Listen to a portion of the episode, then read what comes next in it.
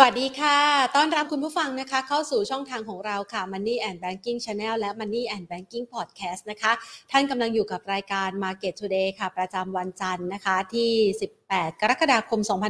2565ใกล้เข้ามาแล้วนะคะสำหรับการประชุมของธนาคารกลางสหรัฐอเมริกาที่จะเกิดขึ้นในสัปดาห์หน้านะคะโดยในรอบสัปดาห์นี้ก็จะมีการประชุมของธนาคารกลางหลากหลายเวทีเลยทีเดียวละค่ะไล่มานะคะตั้งแต่ฝากฝั่งของธนาคารกลางจีนธนาคารกลางญี่ปุ่นนะคะรวมไปถึงธนาคารกลางของยุโรปด้วยซึ่งก็มีการส่งสัญญาณนะคะจากธนาคารกลางหลากหลายประเทศตั้งแต่สัปดาห์ที่ผ่านมาหลังจากอัตราเงินเฟ้อของสหรัฐอเมริกานั้นเร่งตัวสูงขึ้นนะคะโดยมีการเปิดเผยในเดือนมิถุนายนเนี่ยระดับ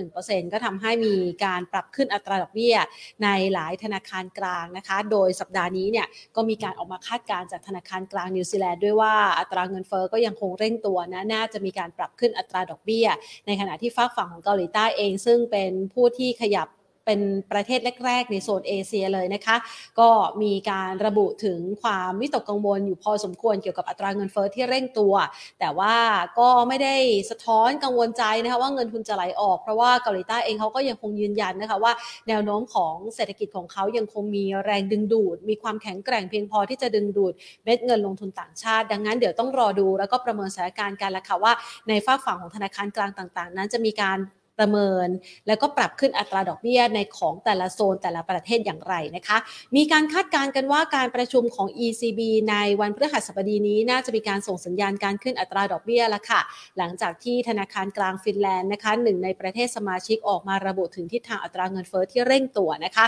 ในขณะเดียวกันช่วงจังหวะนี้เนี่ยนะคะที่อัตราเงินเฟ้อเร่งตัวสูงขึ้นก็มีการประเมินนะคะว่าแนวโน้มของการขึ้นอัตราดอกเบี้ยของเฟดเนี่ยน่าจะรวดเร็วแล้วก็รุนแรงขึ้นกว่าเดิมหรือเปล่านะคะเดิมทีตลาดคาดการ 0.75% นะคะก็ขยับขึ้นมาเป็น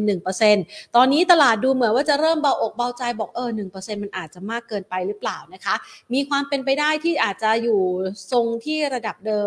0.75% นะคะโดยประเมินจากสถานการณ์อะไรประเมินจากราคาน้ำมันดิบในตลาดโลกค่ะเราจะเห็นได้ว่าในช่วงสัปดาห์ที่ผ่านมานะคะสินทรัพย์ต่างๆนั้นมีการปรับตัวลดลงอย่างต่อเนื่องนะคะทั้งสินทรัพย์เสี่ยงทั้งสินทรัพย์ไม่เสี่ยงนะคะแล้วก็รวมไปถึงทิศทางของราคาน้ำมันดิบในตลาดโลกด้วยเราจะเห็นได้ว่าวันนี้เนี่ยนะคะแนวโน้มของราคาน้ำมันดิบนั้นก็ไหลลงมานะคะยืนอยู่ต่อแต่อยู่สักประมาณ90ปลายๆจนถึง100ต้นๆที่บอก90ปลายๆเนี่ยก็เป็นของฝากฝั่งเวสเท็กซัสก็คือราคาน้ำมันดิบในตลาดสหรัฐอเมริกานะคะล่าสุดถ้าตรวจสอบกันเราจะเห็นราคาทรงตัวอยู่สักประมาณ96ดอลลาร์ต่อบาร์เรลค่ะในขณะที่ราคาน้ำมันดิบในโซนของยุโรปเองนะคะที่ยังมีประเด็นต้องจับตาวันนี้เนี่ย Brent ยืนอยู่ที่103ดอลลาร์กับ50 เซนต์นะคะสัปดาห์นี้มันมีประเด็นเรื่องของวิกฤตพลังงานในยุโรปที่ต้องติดตามกันด้วย21กรกฎาคมนี้นะคะมันมีเรื่องของท่อส่งก๊าซนะคะที่ทางด้านของรัสเซียนั้นเขามีการระงับเพื่อซ่อมบำรุงนะคะมันมีปัญหาติดขัดบางประการก็ระงับกันไปเพื่อที่จะซ่อมบำรุงแต่ว่ามีการติดตามกันว่าถ้าปิดท่อครั้งนี้เนี่ยมันอาจจะนำมาซึ่งการปิดท่อถาวรคือระงับการส่งก๊าซไปยังยุโรปเลยไหมซึ่งก็ทำให้หลายๆประเทศพยายามที่จะหามาตรการมารองรับแล้วเราก็เล่ากันไปในสัปดาห์ที่ผ่านมานะคะอย่างเยอรมนีเองเนี่ยก็อาจจะต้องมีการเกลี่ยก๊าซนะคะคือถ้าปิดถาวรเกิดวิกฤตเกิดขึ้นอาจจะต้องมีการเฉลี่ยนะคะการใช้พลังงานภายในประเทศด้วยนี่ก็เล่าพอสังเกตนะคะในช่วงต้นนะคะเราจะเห็นได้ว่าพอมาถึงสัปดาห์นี้เนี่ยพอใกล้เข้ามามันจะเห็นภาพนะคะของความวิตกกังวลที่อาจจะเบาบางลงไปนักลงทุนเริ่มชาชินกับข่าวร้ายนะคะแล้วก็เริ่มกลับมาประเมินสถานการณ์การลงทุนกันอีกครั้งหนึ่งว่าสรุปแล้วเนี่ยพอร์ตของเราจะเอาอะไรอย่างไรดีนะคะเราจะเห็นได้ว่าในช่วงของเมื่อวันศุกร์ที่ผ่านมาเนี่ยนะคะดัชนีลงไปทดสอบใกล้ๆระดับ 1,500 จุดก็มีการประเมินว่าเอาละมันครั้งนี้มันจะผ่านจุดต่ำสุดไปแล้วหรือยังหลังจากที่ทำจุดต่ำสุดใหม่ไปเมื่อวันศุกร์ที่ผ่านมานะคะเรามารองวัดระดับกันดู1516โดยประมาณนะคะเมื่อสัปดาห์ที่แล้วนะคะโดยประมาณอยู่ที่ประมาณนี้นะคะวันนี้ก็เลยมีแรงรีบาวกลับนะคะรีบาวกลับค่อนข้างดีเลยนะคะวันนี้ ปิดตลาดภาคเที่ยงนะคะปิดไปที่ระดับ 1,542.13 จุดค่ะบวกเพิ่มขึ้นมานะคะ 8.76 จุดนะคะหรือว่า 0.57% ด้วยมูลค่าการซื้อขายติงอยู่ตรงนี้เนี่ยแหละมูลค่าการซื้อขาย 25,406 ล้านบาทนะคะคือถ้าเราเคยชินกับบรรยากาศการลงทุนตั้งแต่ต้นปีนะคะจนถึงณปัจจุบันเราจะเห็นได้ว่าโดยเฉลี่ยอัตราการซื้อขายของตลาดหุ้นไทยจะอยู่สักประมาณ 30,000 อัพนะคะหรือว่า 35,000 บวกลบประมาณนี้วันนี้ก็ถือว่าเข้าขายค่อนข้างเบาบางนะคะเดี๋ยวคงจะต้องมารอประเมินสถานการณ์กันด้วยว่าในมุมมองณปัจจุบันนี้เนี่ยเราควรจะต้องมีการวางแผนการลงทุนอย่างไรกันบ้าง นะคะทีนี้เราไปดูบ้าง5อันดับหลักทรัพย์ที่มีมูลค่าการซื้อขายสูงสุดในเช้าวันนี้ตอนนี้มันเป็นช่วงระยะเวลาในการเริ่มประกาศผลประกอบการของบริษัทจดทะเบียนออกมาแล้วนะคะแล้วก็กลุ่มแรกก็คือกลุ่มธนาคารนะคะที่ผลประกอบการออกมาก็ค่อนข้างดูดีเลยนะคะนำโดยทิสโก้นะคะมาวันนี้เราอาจจะเห็นว่ามีแรงซื้อกลับมาบ้างนะคะหลังจากสุดสัปดาห์ที่ผ่านมามีแรงขายในหุ้นหลายๆกลุ่มแล้วก็กลุ่มธนาคารเนี่ยก็ถูกแรงขายด้วยนะคะวันนี้5อันดับแรกค่ะที่มีมูลค่าการซื้อขายสูงสุดในเช้าวันนี้ปตท.สผ.นะคะขยับเพิ่มขึ้นมา 1.3%SCB ขยับเพิ่มขึ้น 1.6% ค่ะ BDMs นะคะปรับลงไป 0.93% นะคะ KBank บวกเพิ่มขึ้นมา 1.07% ธนานะคะ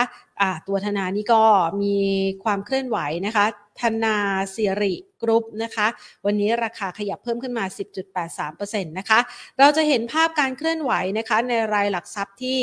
มีประเด็นข่าวที่แตกต่างกันไปนะคะก็เข้ามาซัพพอร์ตแล้วก็มีความเคลื่อนไหวที่น่าสนใจนะคะท่ามกลางตัวที่เราอาจจะต้องกลับมาจับตาอีกครั้งนะคะนั่นก็คือว่าทำไมสถานการณ์ของจีนเองเนี่ยอาจจะกลายมาเป็นปัจจัยลบอีกไหมหลังจากตัวเลขผู้ติดเชื้อนั้นปรับตัวสูงขึ้นนะคะเช้าวันนี้นะคะราคาของธนาเนี่ยขยับวิ่งขึ้นมานะคะ 10% up เนี่ยนะคะหลังจากที่นักลงทุนนั้นมีการจับตาผลประกอบการไตรมาสที่2นะคะรอติดตามว่าจะเติบโตต่อเนื่องจากไตรมาสแรกไหมที่บริษัทสามารถเรียกว่าเทิร์นอราวด์พลิกกลับมามีกำไรได้นะคะรายงานให้คุณผู้ชมทราบแบบนี้ละกันนะคะเดี๋ยวเราจะไปพูดคุยกันกับนักวิเคราะห์ค่ะแต่ก่อนอื่นนะคะขอขอบพระคุณผู้สนับสนุนใจดีของเรานะคะที่ทำให้เราได้มีเวลามาพูดคุยกับคุณผู้ชมเป็นประจำแบบนี้ค่ะผ่านรายการ Market Today นะคะขอขอบพระคุณ True 5G คบกับ True ดียิ่งกว่าค่ะและทางด้านของธนาคารไทยพาณิชย์หรือว่า SCB นะคะเอาล่ะค่ะ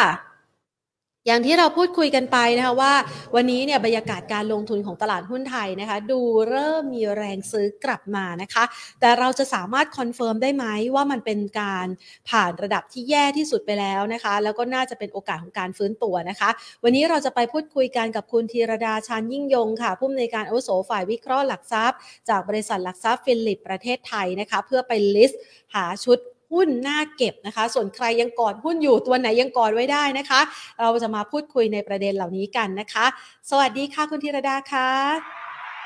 สวัสดีค่ะคุณแม่ค่ะวันนี้เนี่ยนะคะบรรยากาศการลงทุนของตลาดหุ้นไทยจะเห็นได้ว่ามีแรงฟื้นคืนนะคะแต่ถ้ามองจากสัปดาห์ที่ผ่านมาก็ฟื้นมายังไม่ถึงครึ่งทางเราประเมินสถานการณ์การลงทุนในช่วงเวลานี้เนี่ยพอจะเบาใจได้แล้วหรือยังคะกับปัจจัยลบรอบด้านของการลงทุนช่วงนี้ค่ะมันก็อาจจะยังดูเร็วไปนิดนึงว่าเราจะรีบเบาใจต่อสถานการณ์หรือว่าปัจจัยต่างๆที่แวดล้อมตลาดอยู่ณตอนนี้เพราะว่าแต่ละปัจจัยเนี่ยต้องยอมรับจริงว่าล้วนแล้วแต่เป็นปัจจัยที่ยังต้องรอความชัดเจนให้มากขึ้นกว่านี้นะคะแล้วก็รอดูแอคชั่นจากทางการยกตัวอย่างเช่นเรื่องของเงินเฟ้อที่ทุกประเทศก็พยายามมองหาจุดพีคของเงินเฟ้อนะคะว่าจะเกิดขึ้นตรงไหนนะคะแต่ตอนนี้ก็ดูเหมือนว่ายังคงมีทิศทางที่ชัดเจนในทางเร่งตัวขึ้นอย่างแปลกๆนะคะในเรื่องของเงินเฟ้อมันก็จะต้องสืบเนื่องไปจนถึงเรื่องของการปรับนโยบายทางด้านการเงินของธนาคารกลางต่างๆที่จะมาต่อสู้กับเงินเฟ้อซึ่งก็ต้องรอดูว่าแต่ละคนเนี่ยจะขยับด้วยความaggressive มากน้อยแค่ไหนนะคะซึ่งตรงนี้ก็ยังคงต้องจับตาดูต่อไปนะคะเพราะฉะนั้นก็เลยมองเป็นประเด็นหลักในเรื่องของเศรษฐกิจแล้วก็รวมไปถึงเรื่องของความกังวลต่อการถดถอยทางด้านเศรษฐกิจเนาะเพราะว่าตอนนี้ทุกคนก็แบบว่ามีประเด็นในเรื่องของเงินเฟ้อมาเข้ามาทำร้ายตัวภาพโดยรวมของทางเศรษฐกิจค่อนข้างเยอะแล้วก็เริ่มมีการปรับคาดการณ์ในเรื่องของการฟื้นตัวหรือว่าการเติบโตทางเศรษฐกิจทั้งของโลกแล้วก็ประเทศหลักๆเนี่ยทยอยกันปรับลดลงนะคะเป็นลำดับ ก็ดูเป็นที่น่ากังวลอยู่นะคะโดยรวมแล้วเนี่ยต้องบอกว่าปัจจัยในเชิงลบเนี่ยมันยังคงค่อนข้างจะครอบงำตัวตลาดเพราะฉะนั้นเนี่ยความคาดหวังของเราต่อตลาดในช่วงนี้เนี่ยต้องบอกว่าไตรมาส 3จะเป็นอีกไตรมาสนึงที่ค่อนข้างยากลำบากนะคะสำหรับนักลงทุนเพราะว่าจะต้องเจอกับความผันผวนค่อนข้างเยอะตามตัวเลขเศรษฐกิจต่างๆแล้วก็การปรับนโยบายของธนาคารกลางต่างๆรวมถึงประเทศต่างๆออกมาค่ะค่ะแสดงว่า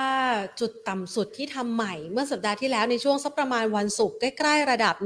1,510 จุดนี่ก็ยังไม่คอนเฟิร์มว่าเป็นจุดที่ต่ำที่สุดในปีนี้ที่จะทำได้ใช่ไหมคะอันนี้อาจจะยังไม่สามารถคอนเฟิร์มตรงนั้นได้นะคะแต่ว่าทาร์เก็ตแรกของเรานะคะก็แถวๆใกล้ๆนั้นเลยประมาณ 1,500 จุดนะคะน่าจะเป็นระดับทางจิตวิทยาที่ถ้าลงไปเนี่ยน่าจะต้องมีกำลังซื้อในการซื้อกลับบ้างค่ะค่ะอย่างน้อยๆเนี่ยนะคะตอนนี้ก็คือเรายังไม่ลงไปถึงระดับนั้นก็ยังไม่สามารถที่จะคอนเฟิร์มได้อย่างแน่ชัดว่าระดับจิตวิทยาเนี่ยในระดับ 1,510 จุดเนี่ยมันผ่านพ้นไปแล้วหรือยังนะคะมีโอกาสที่จะรับแรงกระแทกอีกทีนี้อย่างที่เมื่อสักครู่นี้คุณธีรดาว่าไว้นะคะว่ามันรอคอยปัจจัยหลากหลายเลยหนึ่งเนี่ยก็คือเรื่องของความ aggressive ในการขึ้นอัตราดอกเบี้ยของธนาคารกลางประเทศต่างๆนะคะนั่นก็คือฝั่งของสหรัฐอเมริกาตอนนี้มันเริ่มมีความคิดเห็นที่แตกต่างกันออกไปค่ะ 0.75บ้างเดี๋ยวกลับมาที่1บ้างเดี๋ยวกลับไปที่ 0.75 บ้างในมุมมองของบริษัทหลักทรัพย์ฟิลิปเองเราประเมินยังไงบ้างคะเราก็มองว่าค่อนข้างเป็นภาพที่ชัดว่าเฟดเนี่ยจะต้องขึ้นอย่างน้อยเนี่ย 0.75 นะคะคิดว่าอาจจะต้องเป็น 1-2 ครั้งข้างหน้าด้วยเพราะว่าตอนนี้เนี่ยการประชุมในครั้งที่เหลือของเฟดเนี่ยเหลืออยู่ประมาณ4ครั้งนะคะซึ่งคาดการณ์ของเราเนี่ยก็มองว่าอย่างน้อย2ใน4ครั้งเนี่ยจะต้องได้เห็นตัวเลขอย่างต่ำ 0.75 นะคะสำหรับการปรับขึ้นในครั้งนี้เพราะว่าตัวเลขเงินเฟ้อครั้งล่าสุดที่ประกาศออกมาของสหรัฐนะคะก็ทำสถิติใหม่มากกว่าที่ตลาดคาดการณ์ไว้อีกนะคะ 9.1% นะคะตรงนี้ก็ถือว่าเป็นอะไรที่เฟดไม่น่าจะยอมปล่อยผ่านนะคะก็คิดว่าน่าจะยังคงมุ่งมั่นในเรื่องของความ aggressive ด้วยประกอบกับมุมมองของเฟดต่อสภาพการฟื้นตัวทางด้านเศรษฐกิจของสหรัฐเองเนี่ยก็ต้องยอมรับว่าเฟดมีมุมมองว่ายังมีความแข็งแกร่งมากพอในการรองรับการปรับขึ้นอัตราดอกเบี้ยได้นะคะเพราะฉะนั้นเนี่ยแนวโน้มจากเงินเฟ้อเนี่ยคิดว่าเฟดน่าจะหันไปมองทางนั้นมากกว่านะคะเพราะฉะนั้นเนี่ยโอกาสที่จะเห็น 0.75 อีก2ครั้งเนี่ยมีความเป็นไปได้นะคะค่ะ 1% ราคาคือก่อนหน้านี้เนี่ยในสัปดาห์ที่ผ่านมานะคะพอเงินเฟ้อเร่งตัวเนี่ยก็มองร้ายไปแล้วมองไปสักระดับประมาณ 1% ถ้าหากขึ้น 1% จริงเนี่ยเรามองว่าโอกาสความเป็นไปได้มากแค่ไหนคะแล้วถ้าขึ้น 1% จริงตลาดจะตกใจมากหรือเปล่าคะอาจจะมีความตกใจเหมือนกันนะคะคือตอนนี้เนี่ยต้องบอกว่าเฟดเนี่ยคงประเมินสถานการณ์กันค่อนข้างหนักทีเดียวนะคะแต่ว่าก็ในท่ามกลางความโชคร้ายมันก็อาจจะมีสถานการณ์ที่อาจจะเข้ามาผ่อนคลายความตึงเครียดอยู่บ้างอย่างน้อยทิศทางของราคาน้ำมันในช่วงหลายๆสัปดาห์ที่ผ่านมานะคะก็เริ่มเห็นการทยอยปรับลดตัวลงนะคะเพราะว่ามันเป็นประเด็นในเรื่องของการชะลอตัวทางด้านเศรษฐกิจประเด็นในเรื่องของดีมานด์ตรงนี้เข้ามาดึงราคาน้ำมันให้ปรับตัวลดลงนะคะเพราะฉะนั้นเนี่ยเราเลยทำให้เรามองว่าน้ำหนักในเรื่องของการปรับขึ้นแบบ aggressive รีบปรับขึ้นในครั้งนี้เลย 1% เนี่ยก็มีความเป็นไปได้นะคะแต่ว่าคิดว่าอาจจะยังคงไม่มากเท่า 0.75 นะคะฟังแบบนี้ก็ยังพอเบาใจนะคะพอที่จะประเมินสถานการณ์การลงทุนกันได้นะคะอย่างแม่นยำมากขึ้นคือในช่วงเวลาร้อยต่อแบบนี้เนี่ยนะคะภาวะเศรษฐกิจที่ได้รับแรงกดดันจากการขึ้นอัตราดอกเบี้ยที่ผ่านมาเนี่ยนะคะจนจ่อทำให้หลายๆคนคาดว่าเศรษฐกิจจะเกิดภาวะถดถอยนี่เราประเมินความเป็นไปได้หรือว่าความรุนแรงเอาไว้มากแค่ไหนเหรอคะต้องบอกว่าตอนนี้เนี่ยค่อนข้างเข้าใกล้มากๆนะคะเพราะว่าในเรื่องของตัวเลขทางด้านเศรษฐกิจของประเทศหลักละกันนะคะทั้งของจีนแล้วก็ของสหรัฐที่ประกาศออกมาจีนประกาศไตรมาส 2เพิ่งประกาศออกมานะคะลบไป 2.6% Q-on-Q นะคะซึ่งในไตรมาสแรกเนี่ยยังบวกอยู่ประมาณ 1.3% นะคะแล้วก็ตัวสถานการณ์ของจีนเองเนี่ยต้องบอกว่าเรื่องของการมีนโยบายเรื่องของซีโร่โควิดเนี่ยก็ทำร้ายจีนมากพอสมควรเหมือนกันนะคะเพราะว่าปิดเปิดเปิดเปิดปิดอยู่ตรงนี้นะคะทำให้กิจกรรมทางด้านเศรษฐกิจเนี่ยความต่อเนื่องตรงนี้ก็อาจจะลดทอนหายไปนะคะเพราะฉะนั้นเนี่ยรัฐบาลจีนอาจจะต้อง ทำงานกันอย่างหนักเลยนะคะในช่วงปิดๆเปิดๆตรงนี้นะคะแล้วก็มีความเป็นไปได้เหมือนกันว่าในช่วงของไตรมาสที่3เนี่ยยังคงจะเผชิญสถานการณ์ค่อนข้างใกล้เคียงกันเพราะว่าด้วยนโยบายที่เป็นซีโร่โควิดด้วยสถานการณ์ของตัวโควิด -19 เองที่มีการกลายพันธุ์นะคะใน variant ต่างๆที่เกิดขึ้นณตอนนี้เนี่ยก็มีข่าวคราวออกมามากมายนะคะBA 4.4.5 นะคะออกมามี 2.75 ออกมาด้วยนะคะก็คือเรื่องของการแพร่ระบาดเนี่ยมันคงจะมีมากขึ้นหรือว่าง่ายขึ้นนะคะโอกาสที่จะเกิดขึ้นเป็นแบบนั้นเพราะฉะนั้นถ้าทางจีนเนี่ยยังดำเนินนโยบายแบบซีโร่โควิดเนี่ยก็จะค่อนข้างยากเพราะโอกาสที่จะเจอเนี่ยมันก็มีอยู่ค่อนข้างสูงเพราะฉะนั้นเนี่ยโอกาสที่ไตรมาสที่3แล้วเราจะเห็นตัวเลขGDP ของจีนติดลบแล้วเข้าสู่ definition ของการเข้าสู่ภาวะถดถอยทางด้านเศรษฐกิจก็มีค่อนข้างสูงอีกทางนึงในฝั่งสหรัฐนะคะก็เพิ่งประกาศตัวเลขไตรมาสที่1นะคะก็ติดลบไปนะคะ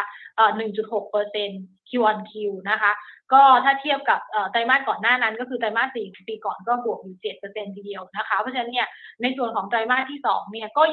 ยังมีความเสี่ยงเหมือนกันนะคะในเรื่องของถ้าประกาศตัวเลขออกมาเป็นติดลบอีกไตรมาสนึงเป็น2ไตรมาสติดกันก็จะเข้าสู่ภาวะถดถอยทางด้านเศรษฐกิจนะคะซึ่งตามการคาดการณ์ของหลายๆสถาบันเนี่ยก็มองว่ายังคงมีความเป็นไปได้เหมือนกันว่าสหรัฐเนี่ยจะเข้าสู่ภาวะเศรษฐกิจถดถอยซึ่งมันก็ค่อนข้างจะสอดคล้องกับทาง IMF ที่เพิ่งประกาศออกมาล่าสุดเลยนะคะว่ากำลังจะเตรียมปรับลด GDP โลกลงซึ่งคิดว่าเขาใช้คำว่า substantially ก็คือจะปรับลดลงอย่างมากนะคะสำหรับเรื่องของ GDP โลกนะซึ่งตรงนี้เนี่ยน่าจะมีผลพวงจากเรื่องของภาวะเงินเฟ้อเรื่องของเศรษฐกิจโลกที่จะชะลอตัวลงโดยเฉพาะยิ่งทางฝั่งประเทศที่พัฒนาแล้วก็ทางจีนนะคะตรงนี้น่าจะเป็นเหตุผลหลักๆเลยที่ IMF จะปรับลดตัวคาดการณ์ GDP โลกลงซึ่งก็เขาบอกว่าจะประกาศน่าจะภายในปลายเดือนนี้นะคะก็อาจจะต้องจับตาดูจากก่อนหน้านี้ทาง World Bank ก็ปรับลดลงไปแล้วนะคะ World Bank เนี่ยมอง 2.9% นะคะ OECD ปรับไปแล้วเหลือ 3% ซึ่ง IMF เนี่ยตอนนี้ก็ถือว่ายังสูงกว่าที่อื่นนะคะจากคาดการณ์ล่าสุดที่เขาปรับไปช่วงเดือนเมษายนอยู่ที่ 3.6% นะคะซึ่งตรงนี้ก็ถือว่าต้องจับตาดูนะคะว่าทุกคนเนี่ยมุมมองค่อนข้างสอดคล้องกันนะว่าภาวะเศรษฐกิจโลกตอนนี้เนี่ยค่อนข้างมีภาวะที่น่าเป็นห่วงค่ะแน่นอนเลยนะคะว่าหลายๆคนค่อนข้างเป็นห่วงนะคะรวมไปถึงประเทศไทยเราก็ห่วงด้วยนะคะกรณีของประเทศไทยล่ะคะจะถูกหางเลขเยอะไหมเพราะว่าเศรษฐกิจณปัจจุบันเนี่ยนะคะมันคือตอนนี้เนี่ยเราประเมินภาพไม่ค่อยจะถูกแล้วเราอยู่ในช่วงของการฟื้นตัวนะคะที่ตามเขามาจากก่อนหน้านี้เขาฟื้นไปก่อนรุ่งโรจน์ไปก่อนแล้วมาตอนนี้เราอยู่ในช่วงของการฟื้นตัวตามแต่ว่าพอมาเจอภาวะเศรษฐกิจประเทศหลักๆถูกกดดันแบบนี้ไทยเราจะฟื้นตัวได้อย่างงดงามหรือเปล่าคะเรามองยังไงบ้างคะเรายังมีโอกาสหรือว่ามีความหวังอยู่นะคะเพราะว่า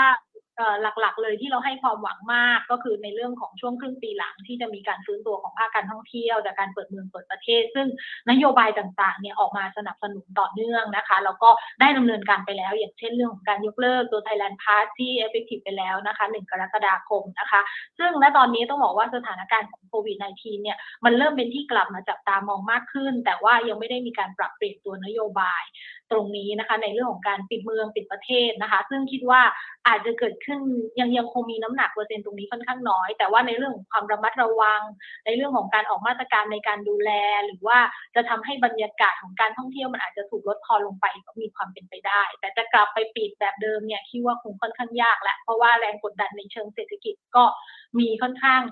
ตามมาเป็นเงาตามตัวนะคะก็ค่อนข้างจะเยอะเพราะฉะนั้นเนี่ยการดำเนินนโยบายทางด้านเศรษฐกิจเนี่ยค่อนข้างจะยิงไปในทางว่าเราจะอยู่ร่วมกับโควิดให้ได้นะคะว่ามีเราก็ต้องป้องกันตัวเองเราก็ต้องเร่งระดมในเรื่องของการฉีดวัคซีนแล้วก็กิจกรรมทางด้านเศรษฐกิจก็ดำเนินต่อไปในกรอบของการควบคุมดูแลกันอย่างระมัดระวังค่อนข้างมากเพราะฉะนั้นเนี่ยในเรื่องของเศรษฐกิจของเราเนี่ยตัวจักรสำคัญเลยในการให้ความคาดหวังในช่วงปลายครึ่งปีหลังหรือว่าโดยเฉพาะยิ่งไตรมาสที่4ก็คือเรื่องของภาคการท่องเที่ยวนะคะซึ่งคาดการณ์ของทางธนาคารแห่งประเทศไทยเนี่ยเราคาดการณ์จะเห็นนักท่องเที่ยวเข้ามา6ล้านคนในปีนี้นะคะแต่ว่าเป็นข่าวที่ค่อนข้างเป็นบวกนะคะตั้งแต่เรามีการผ่อนคลายตัวนโยบายหรือว่ามีการเปิด ประเทศขึ้นมานะคะนักท่องเที่ยวก็เข้ามาเราค่อนข้างเยอะนะคะเอาความรู้สึกของเรานะคะที่เดินออกไปข้างนอกนะคะก็จะเห็นว่านักท่องเที่ยวต่างชาติเนี่ยเราเริ่มเห็นกันมากขึ้นเรื่อยๆนะคะถ้าเทียบกับในช่วง2ปีก่อนตลอด2ปีที่เราเผชิญกับภาวะโควิด -19 นะคะแล้วตัวเลขที่ออกมาก็ค่อนข้างสูงนะคะอย่างเช่นแบบว่าเมื่อช่วงที่ผ่านมาเนี่ยเปิดประเทศไปแค่ไม่กี่วัน3วันของต้นเดือนกรกฎาคมนะคะก็เข้ามาเป็นแสนคนนะคะเพราะฉะนั้นตรงนี้ก็ถือว่าไปได้ค่อนข้างที่จะดีนะคะyear to date น่าจะเข้ามาประมาณสัก2ล้านกว่าคนนะคะเพราะฉะนั้นเนี่ยความคาดหวังในการดำเนินนโยบายตรงนี้ต่อเนื่องพร้อมๆกับการดูแลสถานการณ์ของโควิดในประเทศเนี่ยยังคงเป็นตัวแปรหลักในการทำให้เศรษฐกิจของไทยเราเนี่ยน่าจะฟื้นตัวได้น่าจะใกล้ๆ 3% น่าจะยังคงพอมีหวังอยู่ค่ะค่ะในกรณีของไทยเองเนี่ยนะคะถ้าเรามองไปที่ทิศทางอัตราเงินเฟ้อที่เร่งตัวมาจากต้นทุนราคาน้ำมันช่วงนี้เราก็น่าจะเบาใจตามทิศทางตลาดโลกได้ใช่ไหมคะเพราะว่าราคาน้ำมันเนี่ยเริ่มปรับลงมาแล้วมันมีโอกาสจะเป็นภาพของการรีบาวกลับไปแรงๆอีกครั้งเนี่ยมีโอกาสไหมคะคุณธีรดามองยังไงบ้างจริงๆตอนนี้เนี่ยต้องบอกว่าอาจจะอยู่ในสถานการณ์ที่ความไม่แน่นอนอย่างค่อนข้างสูงเพราะว่าสถานการณ์ของราคาน้ำมันโลกเนี่ยมันอิงกับเรื่องของตัวแปรที่มันควบคุมได้ยากเหลือเกินเพราะว่าก็คือเรื่องของตัวสงครามรัสเซียยูเครนนะคะที่มันมีส่อแววว่ามันจะมีความยืดเยื้อแต่ในความยืดเยื้อตรงนี้เนี่ยทุกฝ่ายกำลังเข้าไปพยายามช่วยแก้ไขปัญหาเรื่องที่เป็นผลพวงที่เกิดขึ้นตามมาก็คือเรื่องของภาวะเงินเฟ้อเรื่องของการขาดแคลนอาหารนะคะหลายๆอย่างซึ่งก็ต้องยอมรับว่าคลี่คลายไปบางส่วนหนึ่งแล้วกันนะคะอย่างเช่นเห็นตอนนี้ว่าราคาน้ำมันปรับตัวลงมาได้บ้างซึ่งเหตุผลหลักๆจริงๆอาจจะไม่ได้ว่าสถานการณ์รัสเซียยูเครนมันคลี่คลายแต่ว่ามันมาจากการผลกระทบมันมีมากจนคนมองว่าเศรษฐกิจของโลกเนี่ยมันจะชะลอตัวลงฝั่งดีมานด์เป็นตัวเข้ามาช่วยทำให้ราคาน้ำมันเนี่ยมันลดลงได้นะคะแต่ในฝั่งของอาหารนะคะการขาดแคลนตรงนี้เนี่ยเริ่มจะดีมากขึ้นนะคะจะเห็นว่าราคาคอมมอดิตี้หลายๆอย่างนะคะสินค้า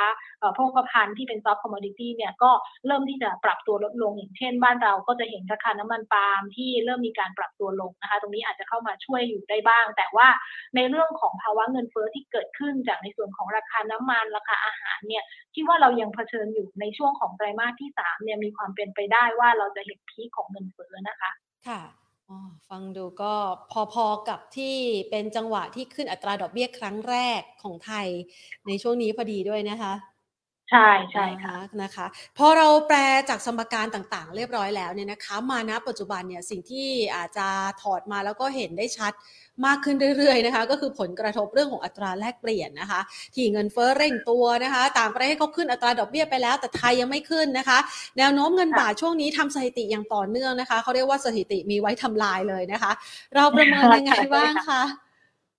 แนวโน้มของการอ่อนค่าค่อนข้างสูงนะคะเพราะว่ามันเป็นอาจจะเป็นผลพวงของหลายๆอย่างประเด็นแรกเลยก็คือเรื่องของสถานการณ์ความไม่สงบของรัสเซียยูเครนนะคะเรื่องของภาวะเศรษฐกิจเรื่องของอะไรต่างๆเนี่ยทำให้ทุกคนเนี่ยวิ่งเข้าไปหาตัวค่าเงินดอลลาร์สหรัฐในฐานะของเซฟเฮเว่นนะคะเพราะฉะนั้นเนี่ยในเชิงเปรียบเทียบของเรา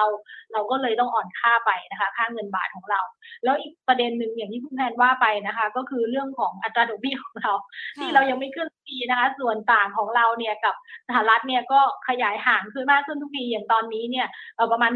1-1.25% นะคะในเชิงของอัตราดอกเบี้ยของไทยที่ต่ำกว่าสหรัฐซึ่งมันดูไม่สมเหตุสมผลกับภาพในรวมของภาพขนาดของเศรษฐกิจนะคะที่สหรัฐเนี่ยเป็นประเทศที่มีเศรษฐกิจขนาดใหญ่กว่าเราแล้วอัตราดอกเบี้ยเนี่ยสูงกว่าเรานะคะไปแล้ว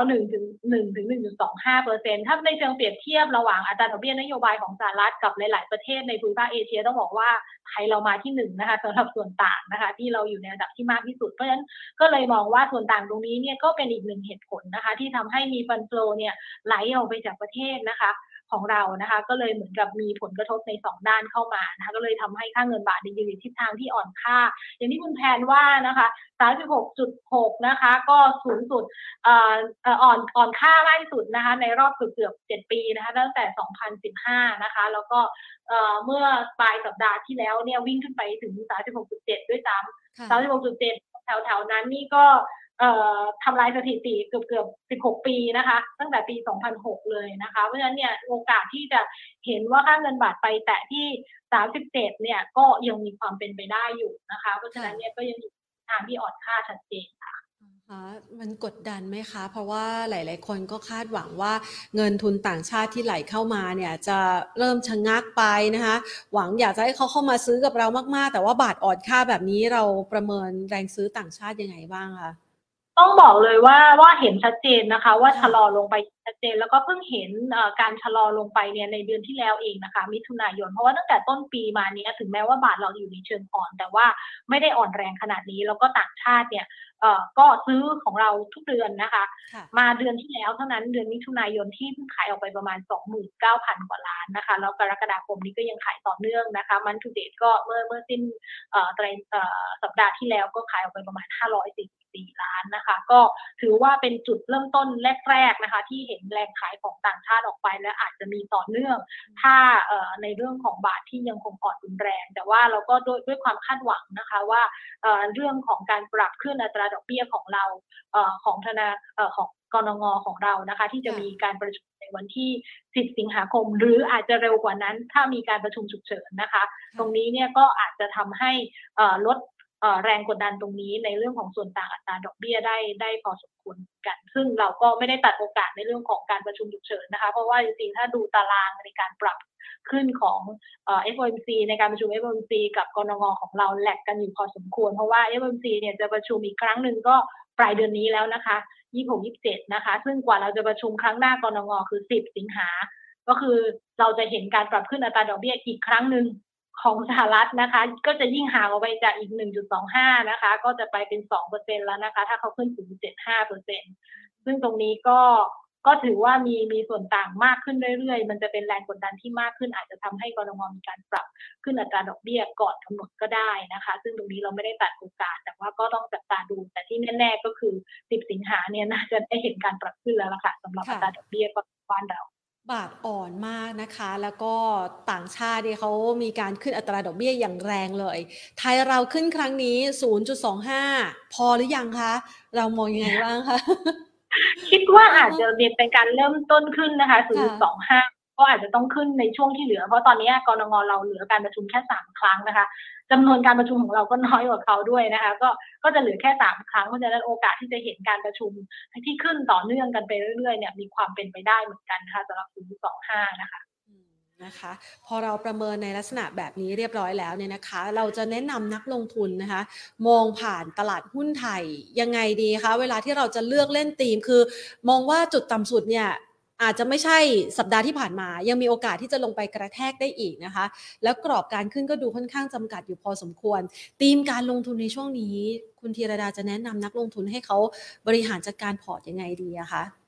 คือการบริหารจัดการพอร์ตในช่วงนี้เนี่ยนักลงทุนอาจจะต้องใช้หลักในเรื่องของการ diversify เข้ามาชัดเจนนะคะก็เราอาจจะต้องมีการทำ asset allocation เข้ามาช่วยนะคะเพราะว่าตลาดเนี่ยต้องยอมรับว่าความผันผวนค่อนข้างสูง volume ค่อนข้างต่ำนะคะแล้วก็ในหุ้นมีการเวียนหุ้นในเซกเตอร์เนี่ยค่อนข้างเร็วบางทีเล่นเป็นรายวันแบบเมื่อสัปดาห์ที่แล้วก็จะเห็นนะคะว่าเฮ้ยเราขายแบงก์กันเยอะเลยทุกแบงค์เลยนะคะแล้วก็วันนี้ก็มาซื้อกลับแล้วมันเหมือนกับจะเป็นรายวันมีการเวียนเป็นรายวันเพราะฉะนั้นนักลงทุนที่จะจัดพอร์ตเนี่ยก็อาจจะต้องแบ่งความชัดเจนหรือว่าวางกรอบของการเขาเรียกทำการบ้านวางแผนการลงทุนหรือว่าการเทรดที่ชัดเจนนะคะอย่างเช่นถ้าเราจะแบ่งพอร์ตเป็นพอร์ตของการถือเราก็อาจจะต้อง diversify พอร์ตตัวนี้ให้มีการกระจายในหุ้นหลายๆเซกเตอร์นะคะอาจจะถือพอร์ตไม่ต้องเยอะก่อนตอนนี้อาจจะถือสัก 30% กำเงินสดสัก 70% เอาไว้รอจังหวะในการเก็บหุ้นราคาถูกๆตอนที่มันย่อตัวแรงๆนะคะแต่ถ้าเราถนัดในการเล่นเทรดเป็นรอบหรือว่าเป็นรายวันเนี่ยตรงนั้นเนี่ยวินัยทางด้านการลงทุนเท่านั้นที่ช่วยได้นะคะเพราะว่าตอนนี้ความผันผวนค่อนข้างเยอะนะคะเพราะฉะนั้นเนี่ยเราวางแผนทุกครั้งในการเข้าว่าเราจะขายที่เท่าไหร่เราจะตั้งคัทที่เท่าไหร่นะคะแล้วก็ทำตามปฏิบัติตามนั้นเนี่ยวินัยการลงทุนช่วยได้มันนี่เป็นช่วยได้สำหรับพอร์ตการเทรดค่ะนะคะช่วงนี้ก็ยังต้องเตรียมเงินสดเอาไว้นะคะรอจังหวะที่ผันผวนนะคะจังหวะที่คนอื่นเขาตกใจผลีผลามขายกันนะคะเราก็อาจจะเป็นจังหวะซื้อที่ดีของเรานะคะฟังดูแบบนี้เนี่ยก็เชื่อว่าคุณผู้ชมเนี่ยนะคะหรือว่าท่านนักลงทุนเองเนี่ยยังพอจะมีหุ้นที่อยู่ในพอร์ตแหละในจังหวะที่เคยเก็บช่วงผันผวนหรือชุลมุนก่อนหน้านี้นะคะมาช่วย ให้คุณธีรดาช่วยเลือกให้หน่อยสิคะในจังหวะก่อนหน้านี้นะคะที่อาจจะมีหุ้นอย่างเช่นกลุ่มพลังงานนะคะหรือว่ากลุ่มธนาคารนะคะหรือกลุ่มไหนที่ยังมีอยู่ในพอร์ตและยังปลอดภัยก่อนที่เราจะไปเลือกหุ้นที่น่าจะเก็บถือยาวกันนะคะช่วงนี้เรามองว่าหุ้นตัวไหนที่กลุ่มไหนที่อยู่ในพอร์ตและยังปลอดภัยอยู่บ้างคะคือถ้าหุ้นปลอดภัยในช่วงนี้เนี่ยต้องชัดเจนก็คือจะต้องวิ่งไปตามล้อตามแคตตาลิสต์ของตัวเศรษฐกิจที่คิดว่าจะไปได้นะคะเพราะฉะนั้นเรายังมองท่องเที่ยวเปิดเมืองยังโอเคอยู่ถึงแม้ว่าจะมีการเล่นมาในระดับหนึ่งแล้วแต่ว่ามันก็จะมีจังหวะของการเล่นรอบเหมือนกันนะคะเพราะฉะนั้นเนี่ยเรามองว่ากลุ่มที่เกี่ยวข้องกับการเปิดเมืองนะคะไม่ว่าจะเป็นพวกโรงแรมหรือว่าค้าปลีกบางตัวเนี่ยเรามองว่าค่อนข้างน่าสนใจนะคะหรือแม้แต่โรงพยาบาลนะคะที่อิงไปในเรื่องของรับประโยชน์จากนักท่องเที่ยวที่จะเข้ามาใช้บริการมากขึ้นตรงนี้นะคะเพราะฉะนั้นเนี่ยเรายังมองน่าสนใจในธีมเรื่องของการเปิดเมืองเรื่องของการท่องเที่ยวนะคะ Medical Tourism บวกไปนะคะแล้วก็เรื่องของภาพชัดๆของการอ่อนค่าของบาทนะคะเพราะฉะนั้นเนี่ยหุ้นที่เกี่ยวข้องกับการส่งออกเนี่ยเราก็ยังมองค่อนข้างดีซึ่งเราอยากจะเน้นไปในกลุ่มที่เป็นพวกเกี่ยวข้องกับอาหารนะคะเป็นหลักเพราะว่าเรามองว่าเป็นสินค้าอุปโภคบริโภคที่จำเป็นการบริโภคขั้นพื้นฐานนะคะในขณะที่ในกลุ่มของอิเล็กทรอนิกส์เนี่ยอาจจะเกี่ยวข้องกับเรื่องของการส่งออกก็จริงนะคะแต่ว่าในแง่ของแรงกระแทกจากเรื่องของความเป็นลักษณะของความเป็น growth stock ในช่วงที่ผ่านมานะคะก็อาจจะมีผลต่อเรื่องของทิศทางดอกเบี้ยที่ขึ้นไปในทิศทางที่ค่อนข้างจะชัดเจนว่าจะต้องเร่งขึ้นนะคะตรงนี้ก็อาจจะมีผลกระทบเพราะฉะนั้นเนี่ยเรามองว่าเลือกทางกลุ่มอาหารเนี่ยน่าจะเซฟกว่านะคะแล้วก็ถ้าจะให้แนะนำนะคะก็อาจจะมีหุ้นที่ defensive หน่อยอย่างเช่นพวกโรงไฟฟ้านะคะตรงนี้เรายังมองว่าค่อนข้างโอเคถ้าจะมีติดพอร์ตไว้แล้วก็รวมไปถึงกลุ่มที่จ่ายดิวิเดนด์ดีๆนะคะถ้าเก็บเอาไว้ในพอร์ตบ้างก็จะค่อนข้างเซฟหน่อยค่ะนะคะพอลิสต์ชื่อกลุ่มมาเชื่อว่ามีหลายท่านแหละที่มีหุ้นในกลุ่มเหล่านี้อยู่แล้วนะคะฟังดูแล้วดูดีเลยทีเดียวนะคะเดี๋ยวเรามาตัวเช็คลิสต์กันนะคะว่าตัวไหนที่จะเป็นตัวแนะนำกันบ้างแล้วหุ้นตัวไหนที่หรือว่ากลุ่มไหนคะที่เรามองว่าลงมาครั้งนี้เนี่ยหรือว่าลงมาครั้งหน้านะคะสักประมาณ 1,500 จุดยังพอมีกลุ่มไหนที่จะเก็บเพิ่มเติมจากกลุ่มเหล่านี้ไหมคะแล้วสามารถถือยาวได้เหมือนเป็นรันเทรนรอบใหม่สำหรับตลาดหุ้นไทยเลยแบบนั้นพอจะมีไหมคะค่ะก็เพื่อเราไปทำการบ้านมานะคะว่าหุ้นที่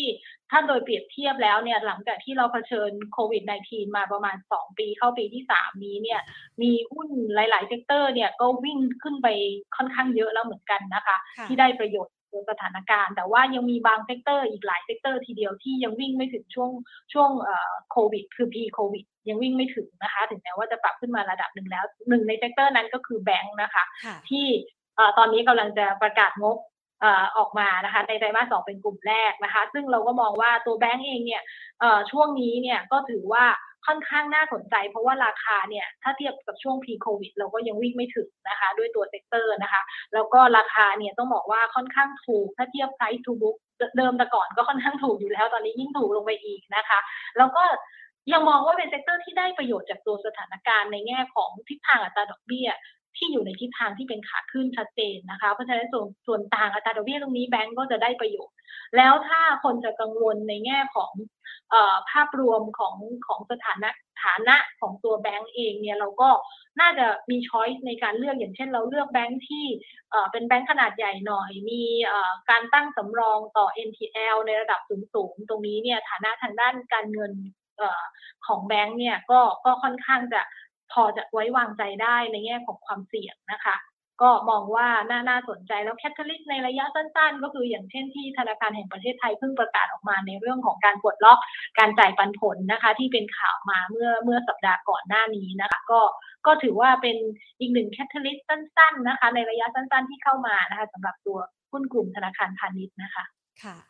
พอเราจะได้เห็นภาพกันเรียบร้อยแล้วนะคะดังนั้นในช่วงจังหวะแบบนี้นะคะคุณธีรดาคะช่วยจัดเป็นลิสต์หุ้นที่น่าสนใจในการเก็บนะคะแล้วก็ถือยาวให้กับเราหน่อยสิคะสำหรับช่วงนี้เราจะ selective buy ยังไงดีอะค่ะ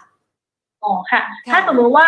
มานะคะเรายังมองกลุ่มแบงก์อย่างที่เมื่อกี้คุยให้ฟังไปนะคะว่ากลุ่มธนาคารพาณิชย์เนี่ยเป็นกลุ่มหนึ่งที่มองว่าน่าสนใจเอื้อประโยชน์ต่อสถานการณ์ดอกเบี้ยขาขึ้นด้วยเราเลือกตัว BBL เข้ามาเป็นท็อปพิกของเรานะคะที่เราเลือก BBL เนี่ยเพราะว่า นอกจากได้ประโยชน์จากดอกเบี้ยขาขึ้นแล้วนะคะในเรื่องของการตั้งสำรองต่อ NPL เนี่ยถือว่าสูงสุดในกลุ่มแบงก์ใหญ่ทั้งหมดนะคะแล้วด้วยโครงสร้างของการปล่อยสินเชื่อที่มีความเชี่ยวชาญหรือว่าความถนัดในแง่ของตัว corporate loan นะคะเพราะฉะนั้นเนี่ยตรงนี้ก็ถือว่าความเสี่ยงเนี่ยก็อาจจะดูน้อยกว่าแล้วก็น่าจะมีโอกาสในการเติบโตหรือว่าฟื้นตัวได้เร็วกว่าในสถานการณ์ของเศรษฐกิจที่อาจจะยังดูมีความไม่แน่นอนอยู่พอสมควรตอนนี้เนี่ย BBL Trade Price to Book นะคะอยู่ประมาณแค่ 0.5 เท่านะคะถือว่าค่อนข้างต่ำมากแล้วก็เป็นตัวหนึ่งที่อาจจะมีปันผลในระหว่างการนะคะอย่างคาดการณ์ของเราเนี่ย BBL ก็น่าจะจ่ายได้ประมาณสัก2บาทนะคะสำหรับระหว่างการที่จะจ่ายออกมาในรอบนี้ค่ะก็เป็นตัวนึงค่ะเป็นหนึ่งในกลุ่มแบงก์นะคะค่ะกลุ่มแบงก์อีกกลุ่มนึงที่เรามองน่าสนใจนะคะก็คือตัวเซกเตอร์ค้าปลีกคอมเมิร์ซนะคะตัวนี้เนี่ยเราเลือก CP All เข้ามานะคะต้องบอกว่าตัวนี้เนี่ยน่าสนใจเพราะว่าเรามองว่าเป็นการจำหน่ายสินค้าอุปโภคบริโภคที่เป็นชิ้นเล็กผลกระทบในแง่ของเศรษฐกิจเนี่ยไม่น่าเยอะเพราะว่าตัวเปอร์บิลในการใช้แต่ละครั้งที่เข้าไปในร้านเนี่ยก็ไม่ได้อยู่ในมูลค่าที่สูงมากเพราะฉะนั้นผลกระทบจากเรื่องของกำลังซื้อหรือว่าการบริโภคเนี่ยก็อาจจะไม่มากในทางกลับกันนะคะถ้าทุกคนเนี่ยมีความวิตกกังวลในเรื่องของสภาพคล่องของการใช้จ่ายอะไรอย่างเงี้ยค่ะการซื้อสินค้าที่ชิ้นเล็กลงเนี่ยก็มีความเป็นไปได้ว่าจะมีมากขึ้นแล้วก็ในแง่ของเรื่องของภาคการท่องเที่ยวของเรานะคะที่เปิดเมืองเปิดประเทศทั้งนักท่องเที่ยวทั้งท่องเที่ยวต่างชาติหรือว่าคนไทยเที่ยวกันเองค่อนข้างเยอะเนี่ยตรงนี้เนี่ยมันจะเอื้อประโยชน์ให้ทราฟฟิกที่เกิดขึ้นในร้านสะดวกซื้อเนี่ยในตัว 7-Eleven เนี่ยก็มีมากขึ้นนะคะก็สังเกตง่ายๆจากตัวเองนะคะถ้าไปเที่ยวต่างจังหวัดเนี่ยจะไม่มีครั้งไหนเลยที่ไม่ได้แวะมันต้องแข่งเอานะคะแน่นอนค่ะเดี๋ยวซื้อขนมบ้างซื้อน้ำบ้างนะคะใช่ใช่ค่ะตรงนี้ก็เลยมองว่าเป็นหุ้นที่ค่อนข้างน่าสนใจนะคะสำหรับระดับราคาที่ยังไม่ได้ปรับขึ้นไปสูงมากแล้วถ้าเทียบกับช่วงปีโควิดเนี่ยเราก็ยังไปไม่ถึงนะคะสำหรับตัว CP All นะคะอีกตัวหนึ่งนะคะที่เราแนะนำเข้ามานะคะที่เรามองว่าราคายังไม่ค่อยขยับไปไหนเลยนะคะก็จะเป็นอยู่ในกลุ่ม transportation นะคะก็คือตัว BM นะคะเราค่อนข้างชอบในแง่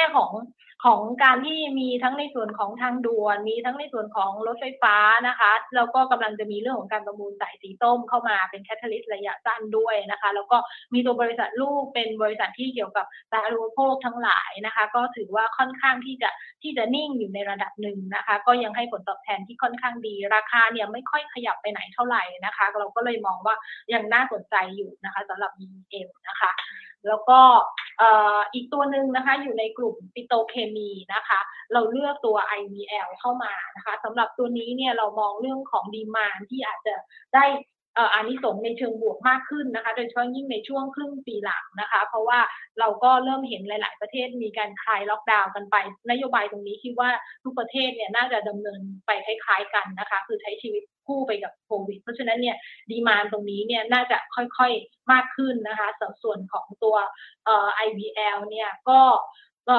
ในส่วนที่ผ่านมาก็น่าจะได้ประโยชน์จากปริมาณขายที่อาจจะเพิ่มขึ้นจากหลายๆประเทศที่คลายล็อกดาวน์เรื่องของการปรับราคาขายที่ทำในส่วนของยุโรปเนี่ยได้ทำไปแล้วตั้งแต่ไตรมาสแรกนะคะตรงนี้ก็น่าจะได้ประโยชน์อยู่นะคะก็เลยยังชอบอยู่นะคะสำหรับการฟื้นตัวภาพการฟื้นตัวที่อาจจะเกิดขึ้นในช่วงครึ่งปีหลังค่ะก็เลือก IVL เข้ามาอีกค่ะค่ะทั้งหมดท็อปพิกเรามี4ตัวใช่ไหมคะหรือว่ายังมีเพิ่มเติมในกลุ่มอื่นๆตัวสุดท้ายเนี่ยก็จะ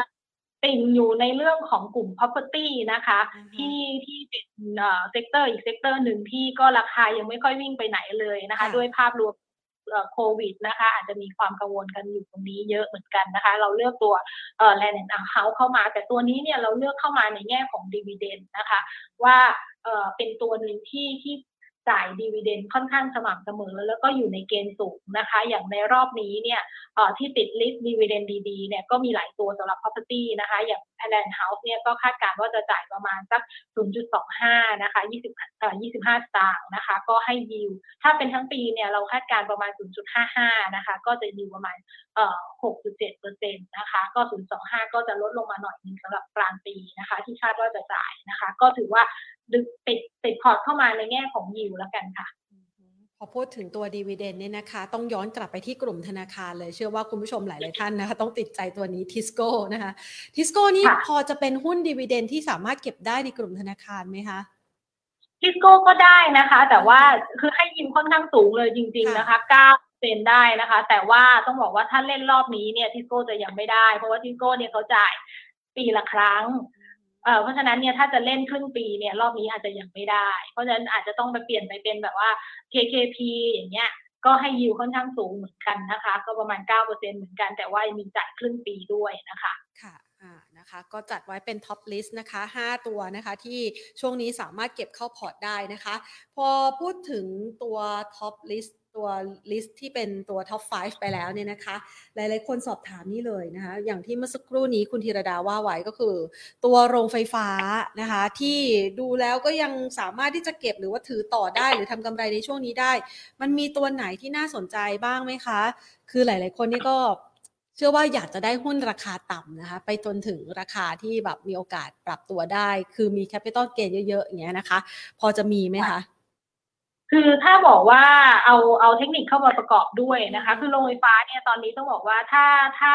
มีประเด็นในเรื่องของการขึ้นค่า FT เนี่ยตัวที่ได้ประโยชน์สูงสุดเลยก็คือตัวเป็นตัว B กลิ่นนะคะซึ่งก็ดูเทคนิคประกอบไปด้วยเนี่ยก็ถือว่าเป็นตัวที่ค่อนข้างยืนอยู่ในแนวโน้มที่เป็นขาขึ้นที่ค่อนข้างชัดเจนมากที่สุดนะคะเพราะฉะนั้นเนี่ยถ้าจะให้ลุ้นกันเนี่ยคิดว่าถ้าจะชอบเทรดนะคะก็ B กลิ่นค่อนข้างน่าสนใจแต่ถ้าชอบตัวที่แบบว่ายืนนิ่งๆไม่ได้หวือหวามากเท่าวีกรีมนะคะแต่ว่ามีทิศทางที่ดีไม่ได้อยู่ในขาลงนะคะก็จะเป็นตัวกราฟจะค่อนข้างนิ่งกว่าเพราะว่าภาพโครงสร้างเนี่ยเปลี่ยนไปอยู่พอสมควรเหมือนกันเพราะว่ามีธุรกิจหลายส่วนเข้ามาเป็นองค์ประกอบนะคะก็เลยจะมีความสมูทหรือว่านิ่งมากกว่านะคะค่ะนะคะก็จะได้มีไอเดียนะคะในการที่จะไปเลือกเก็บกันนะคะตัวกลุ่มส่งออกนะคะอย่างอาหารนี่เรายังสามารถตามต่อได้อีกนานไหมคะเพราะว่าเงินบาทเนี่ยอย่างที่เมื่อสักครู่นี้เราดูกันก็คือทำสถิติไฮในรอบ7ปี15ปีไปเรียบร้อยแล้วนะคะมันยังมีโอกาสจะอ่อนค่าไปกว่านี้แล้วเรายังสามารถถือส่งออกได้อย่างสบายใจอยู่หรือเปล่าคะหรือว่าเรามีจุดในการที่จะให้นักลงทุนได้สังเกตยังไงบ้างว่าถ้าเงินบาทมันเริ่มมีการพลิกกลับเราจะต้องล็อก profit แล้วอะไรอย่างเงี้ยค่ะจริงๆคำแนะนำตอนนี้นะคะอยากจะให้นักลงทุนเนี่ยใช้tailing stop หรือว่า tailing exit เอาไว้นะคะก็คือการยกตัวจุดที่เราจะexit ออกเนี่ยขึ้นมาเรื่อยๆตามราคาที่ปรับขึ้นไปสำหรับทิศทางของกลุ่มที่เรามองว่ามันยังอยู่ในทิศทางขาขึ้นบาทอ่อนเนี่ยอาหารยังมีรอบจังหวะของการเล่นนะคะเพราะฉะนั้นเนี่ยก็จะค่อยๆยกระดับในการ exit ออกอย่างเช่นถ้าสมมติว่าขึ้นไปที่เราตั้งไว้ว่าถ้าลงมาที่10บาทแล้วเนี่ยเราจะขายทำกำไรล็อกกำไรเรานะคะถ้ามันดีดตัวขึ้นไปเป็น11บาทเราอาจจะค่อยๆยกตัวนี้ขึ้นไปเป็น10.50แล้วถ้ามันขึ้นไปต่อแล้วมันลงมาที่10.50เราก็ exit ออกก็เป็นการค่อยๆทยอยล็อก profit นะคะเป็น tailing exit ออกไปนะคะตรงนี้อาจจะเป็นกลยุทธ์ที่ดีที่อยากจะแนะนำให้นักลงทุนในหาจังหวะในการล็อก profit ในช่วงที่ตลาดยัง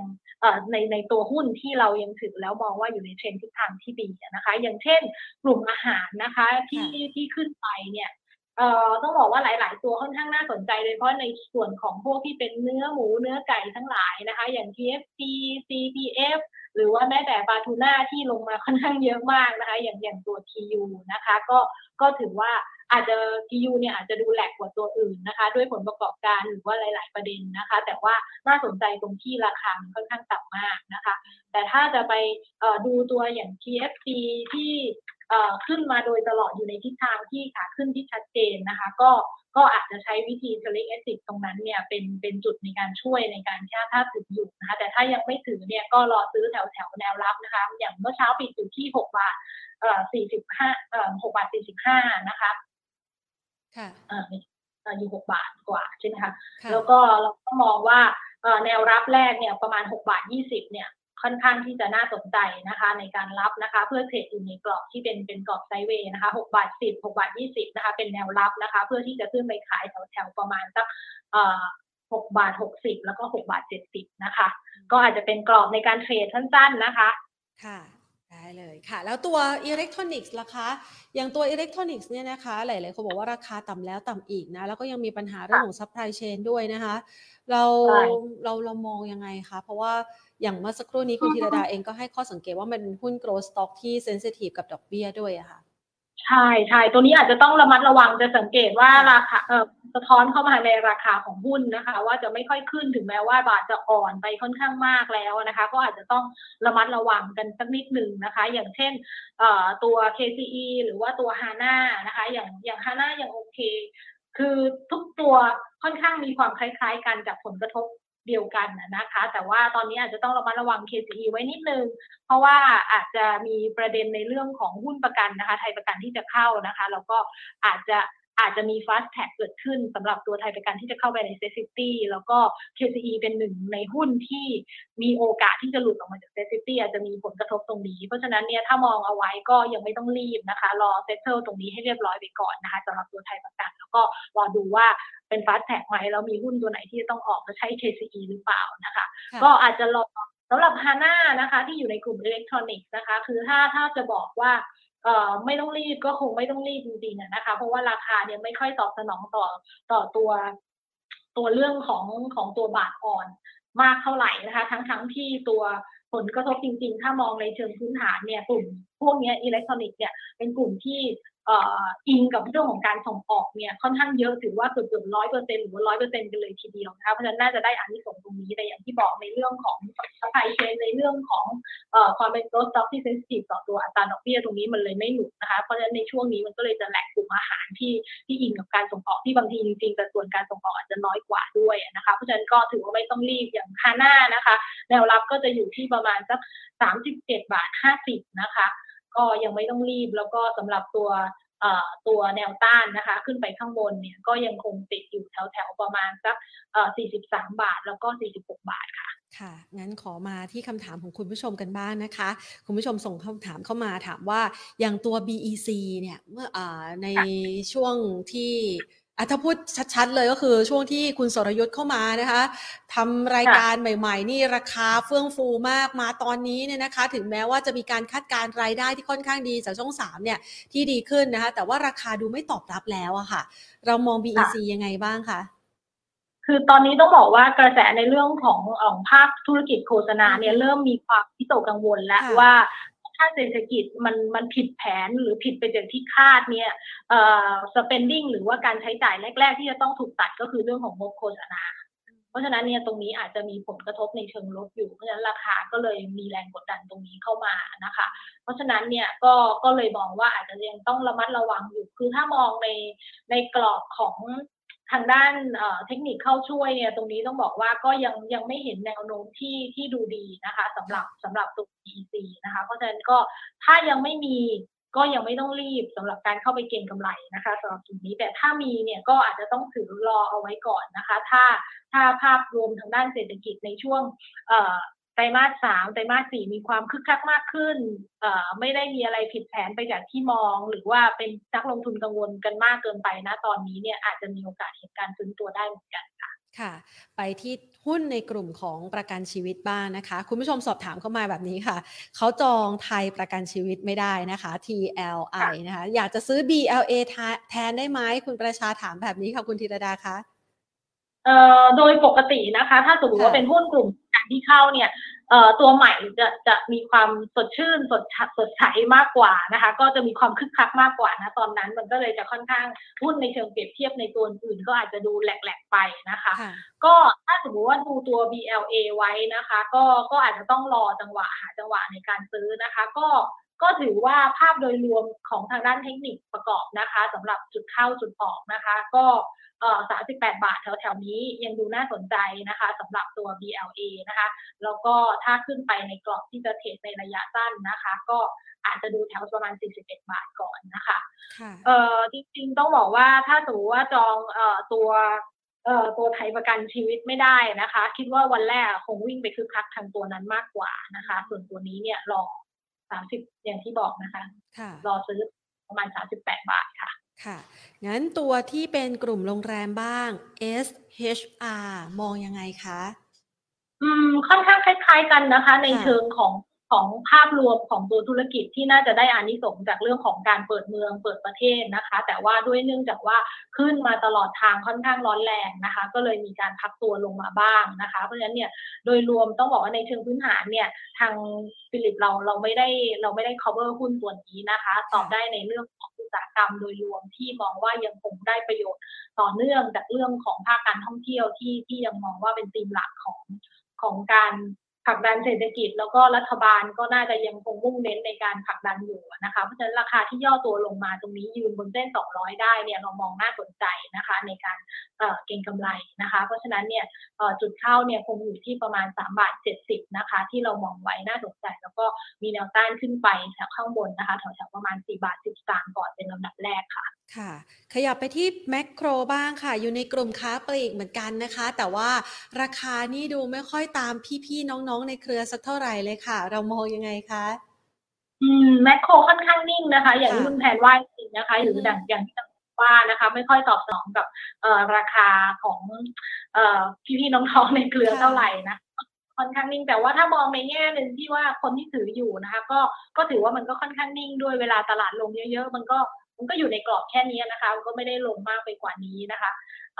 ก็ถือว่าถ้าคนที่ถืออยู่แล้วสบายใจก็ถือต่อได้แต่ถ้าสมมุติว่าคนที่อยากจะเทรดตัวนี้ก็ไม่ค่อยเขาเรียกไม่ค่อยคึกคักไม่ค่อยแบบว่าถือหวาถ้าสมมุติจะคนที่อยากเทรดนะคะก็อาจจะไม่ได้เหมาะมากตัวอื่นอาจจะเหมาะมากกว่านะคะสำหรับตัวนี้นะคะก็แนวรับนะคะค่อนข้างชัดเจนเพราะลงมาเทสหลายครั้งแล้วก็ดูเหมือนจะแข็งแกร่งอยู่แถวๆประมาณ34บาทนะคะก็รับได้แถวๆ34บาทนะคะแนวต้านแรกก็36นะคะแล้วถัดไปอยู่ที่ประมาณสัก37.50 บาทค่ะค่ะขยับไปที่หุ้นที่เคยเป็น growth stock บ้างนะคะคอมเซเว่นช่วงนี้ก็มาลงเยอะมาไกลมากเพราะว่าเดิมก่อนหน้านี้เนี่ยได้ประโยชน์จากเรื่องของตัวโควิดไปพอสมควรนะคะที่ทุกคนควบคุมโฮมแต่พอช่วงนี้พลิกกับสถานการณ์ในเรื่องของกำลังซื้อที่คิดว่าอาจจะได้รับผลกระทบจากเงินเฟ้อที่เร่งตัวขึ้นไปค่อนข้างเยอะนะคะพอกังวลกำลังซื้อมากเนี่ยตรงนี้ก็เลยมีการย่อตัวลงมาของระดับราคามากพอสมควรกันนะคะเพราะฉะนั้นเนี่ยลงมายาวไกลคือถ้าจะให้ตอบทางด้านเทคนิคเนี่ยสัญญาณก็ดูไม่ค่อยดียังเป็นทิศทางขาลงที่ค่อนข้างชัดเจนคือถ้าเก็งกำไรก็คือจะเป็นรอบสั้นๆเท่านั้นนะคะก็แถวๆ26บาทนะคะเพื่อไปขายแถวๆประมาณ29.50 หรือ29.40 แถวๆนี้นะคะค่ะขออีกสัก3ตัวนะคะหนึ่งในนั้นก็คือตัวกอล์ฟนะคะที่เมื่อสักครู่นี้คุณธีรดาแนะนำไว้คุณผู้ชมบอกว่าแล้วกอล์ฟเนี่ยสมมุติถ้าซื้อตรงนี้แนวโน้มต่อไปมันเป็นยังไงบ้างครับจริงๆกราฟเนี่ยแนวโน้มเรายังมองค่อนข้างดีนะคะอย่างที่บอกไปในช่วงต้นรายการนะคะว่าราคาเนี่ยค่อนข้างนิ่งด้วยโครงสร้างของตัวธุรกิจที่ diversify ในหลายภาคธุรกิจนะคะแล้วก็ในส่วนของธุรกิจโรงไฟฟ้าเองก็ยังถือว่าน่าจะได้ประโยชน์คือถ้าถือไว้ในช่วงนี้เนี่ยเราก็มองว่ามันคงยังเป็นภาพของการแกว่งตัวอยู่ในกรอบนะคะก็คือถ้าถือแถวนี้ประมาณ48บาทเนี่ยโอกาสที่กรอบของมันที่จะเป็นกรอบเขตข้างล่างอยู่ที่ประมาณสัก46เป็นแนวรับนะคะกรอบด้านล่างแล้วก็ข้างบนเนี่ยขึ้นไปก็จะเป็นประมาณสัก49บาทแล้วก็50บาทมันก็น่าจะอยู่ในกรอบนี้ไปก่อนค่ะขยับไปที่ CKP บ้างค่ะ CK Powerตอนนี้ราคานี้เก็บยาวได้แล้วหรือยังครับคุณผู้ชมถามค่ะเก็บยาวได้หรือยังจริงๆแนวโน้มก็ถือว่าไม่ได้แย่นะคะก็คือแนวโน้มค่อนข้างที่จะดียังยกไฮยังยกโลขึ้นมาได้นะคะยกไฮยกโลได้อยู่กันนะคะเพราะฉะนั้นเนี่ยถ้าจะเก็บถือยาวนะคะก็ถือว่าได้นะคะราคาตรงนี้เดี๋ยวนะคะเดี๋ยวดูราคาให้แถวๆนี้นะคะประมาณ5.40 บาทนะคะอยู่ในแนวรับระยะสั้นๆใกล้ๆตรงนี้นะคะ5.40 บาทนะคะก็ถือไปได้นะคะตัวอีกตัวหนึ่งนะคะปาโก้ PACO ค่ะปาโก้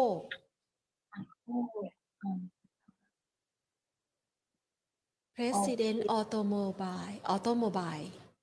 โอเคค่ะก็กราฟจริงๆทิศทางมันยังเป็นขาลงอยู่นะคะตรงนี้ก็อาจจะดูไม่ค่อยน่ารักเท่าไหร่สำหรับถ้าจะเทรดทางด้านเทคนิคนะคะตรงนี้เราไม่ได้ดูทางด้านพื้นฐานนะคะอาจจะตอบไม่ได้เยอะมากแต่ว่าถ้าดูจากกราฟเนี่ย ก็ถือว่ายังคงเป็นทิศทางที่เป็นขาลงนะคะเครื่องมือทางด้านเทคนิคไม่ว่าจะเป็น MACD หรือว่า Modify Stochastic เนี่ยก็อยู่ในแดนที่เป็นแดนลบอยู่นะคะต้องรอลุ้นนะคะว่าจะหยุดไหมสำหรับแนวรับสำคัญแถวๆประมาณสัก2.28 บาทนะคะแล้วก็2.20 บาทแถวนี้นะคะคือถ้าไม่ได้เนี่ยก็ยังดูมีความเสี่ยงอยู่เพราะว่าทิศทางค่อนข้างชัดว่าเป็นทางด้านขาลงไม่ค่อยน่ารักเท่าไหร่นะคะค่ะสุดท้ายค่ะ J-MART ค่ะมองยังไงบ้างคะ J-MART นะคะก็ก่อนหน้านี้ขึ้นมาค่อนข้างเยอะนะคะแล้วตอนนี้มีการย่อตัวลงมาค่อนข้างแรงนะคะก็ถ้ามองในเชิงพื้นฐานอาจจะติดคล้ายๆ KCE เพราะว่าเป็นหนึ่งในตัวใน3ตัวหลักเลยแรกๆเลยที่ถ้าไทยประกันเข้าแล้วจะอาจจะโดนออกนะคะก็จะมี J-MART ติดไปด้วย1ตัวนะคะคือ KCE เนี่ยเป็นอันดับ1นะคะแล้วก็มี IRPC แล้วก็มีตัว J-MART กันอาจจะต้องระวังนิดนึงสำหรับตรงนี้อาจจะต้องรอพ้นเรื่องไทยประกันไปก่อนว่ามันจะตัว J-MART จะอยู่รอดจากตัวจะยังอยู่ในลิสต์อยู่เปล่าใช่ค่ะอันนี้ตอนนี้อาจจะเสี่ยงนิดนึงนะคะแต่ว่าลงมาตรงนี้เนี่ยเครื่องมือทางด้านเทคนิคก็อาจจะยังดูไม่ค่อยสดใสเท่าไหร่นะคะก็ถ้าไว้เนี่ยต้องรอลุ้นว่าจะอยู่หรือเปล่านะคะในช่วง 3-4 วันที่ผ่านมาเนี่ยเหมือนพยายามจะยืนแถวๆประมาณ43.50 บาทได้นะคะก็ต้องรอลุ้นให้ยืนได้ก่อนแล้วค่อยเข้าดีกว่าค่ะเพราะว่าตอนนี้ก็มีความเสี่ยงหลายด้านทั้งในส่วนของไทยประกันด้วยแล้วก็เรื่องของราคาทางด้านเทคนิคก็ยังไม่ค่อยสดใสเท่าไหร่นะคะเขาก็จะดูจากไซส์ Market Cap นะคะใครชนะได้อยู่นะคะใครที่น้ำหนักน้อยลงก็คือผอมลงก็อาจจะหลุดออกไปตามตัวท้ายนะคะตอนนี้อาจจะต้องลุ้นกันเพราะตอนนี้ยังมีเทรดอยู่หลายวันนะคะสัปดาห์นี้ก็ต้องรอลุ้นดูราคาด้วยนะคะค่ะได้เลยค่ะโอ้โหวันนี้นะคะจุใจเลยนะคะสำหรับตัวคำถามนะคะที่คุณผู้ชมสอบถามกันเข้ามานะคะพร้อมกับท็อปลิสต์นะคะที่เมื่อสักครู่นี้คุณธีรดาให้ไว้ด้วยนะคะวันนี้ต้องขอบพระคุณมากเลยนะคะที่มาให้ข้อมูลและความรู้กับเราค่ะค่ะยินดีค่ะขอบพระคุณค่ะสวัสดีค่ะนะคะคุณธีรดาชาญยิ่งยงนะคะก็จากบริษัทหลักทรัพย์ฟิลิปนะคะที่มาพูดคุยกันนะคะเราก็ถือว่าเราได้ท็อปลิสต์เลยนะคะคือสอบถามนะคะแล้วก็ขอคุณธีรดาไปนะคะคุณธีรดาชาญยิ่งยงผู้อำนวยการอาวุโสฝ่ายวิเคราะห์หลักทรัพย์จากบริษัทหลักทรัพย์ฟิลิปนะคะขอไปบอกว่าขอลิสต์หน่อยนะคะหุ้นตัวไหนที่ยังน่าเก็บนะแล้วหุ้นตัวไหนที่ยังน่ากอดก็คือเป็นจั่วหัวของวันนี้เลยนะคะว่าตัวไหนยังเก็บได้ยังกอดได้นะคะกอดแล้วยังอยู่แล้วก็สบายใจนะคะอยู่กับเราในช่วงภาวะที่ตลาดหุ้นยังคงมีความผันผวนนะคะแล้วก็จ่อว่าจะทำจุดต่ำสุดใหม่ไหมนะคะเพราะว่าแนวโน้มขาลงนี่นะคะสถิติจุดต่ำสุดมีไว้ทำลายนะคะเช่นเดียวกันแนวโน้มขาขึ้นนะคะสถิติจุดสูงสุดก็มีไว้ทำลายนะคะและจังหวะขาลง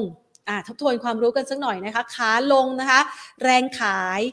ชนะแรงซื้อเพราะฉะนั้นมันจะมีขาที่ยาวกว่านะคะแต่ถ้าเป็นขาขึ้นนะคะแรงซื้อชนะแรงขายนะคะจังหวะการวิ่งขึ้นมันก็จะยาวกว่านะคะแล้วก็มันก็จะมีจังหวะของการไซด์เวย์ออกด้านข้างเพื่อรอสถานการณ์และณปัจจุบันนี้สิ่งที่กำลังรอชัดที่สุดก็คือการประชุมของธนาคารกลางเฟดนะคะที่จะเกิดขึ้นในสัปดาห์หน้านะคะหรือว่าธนาคารกลางของสหรัฐอเมริกานะคะทีนี้เรามาดูบ้างถ้าดูภาพนะคะคล้ายๆกับหุ้นเมื่อกี้เลยเนาะคือดูภาพทางเทคนิคอะค่ะทุกๆครั้งที่มันเกิดปลายไส้แบบนี้นะคะที่ปลายไส้เขาจะมองเป็นแนวรับนะคะแต่ว่าอย่างที่บอกไปค่ะว่าสถิติมีไว้ทำลายนะคะทุกๆที่คนที่อยู่ปลายไส้เนี่ยเขาจะบอกว่าตรงนี้มันเป็นเจ้ามือคนที่ได้เปรียบที่สุดนะคะที่ซื้อตรงนี้นะคะเขาได้โอกาสจากการขึ้นรอบที่แล้วนะคะดังนั้นเขาก็จะมาเก็บตรงนี้แหละนะคะเพื่อที่จะเป็นจุดเริ่มต้นครั้งใหม่อันนี้ลองแชร์ประสบการณ์กันนะคะคุยกันสนุกๆนะคะเผื่อว่าใครเนี่ยมีไอเดียแบบนี้นะคะลองแชร์กันมาเพื่อให้เพื่อนๆได้รู้กันบ้างนะคะคือมันเหมือนกับว่าครั้งรอบที่ผ่านมาเจ้ามือเขาเก็บได้ตรงนี้นะแล้วมันก็ล้างเป็นไส้คือแรงซื้ออย่างรวดเร็วและรุนแรงดันขึ้นไปนะคะจังหวะแบบนี้เนี่ยมันก็จะต้องมีจังหวะมาเก็บตรงนี้นะคะคนที่เคยได้เปรียบก่อนเนี่ยนะคะคือเขา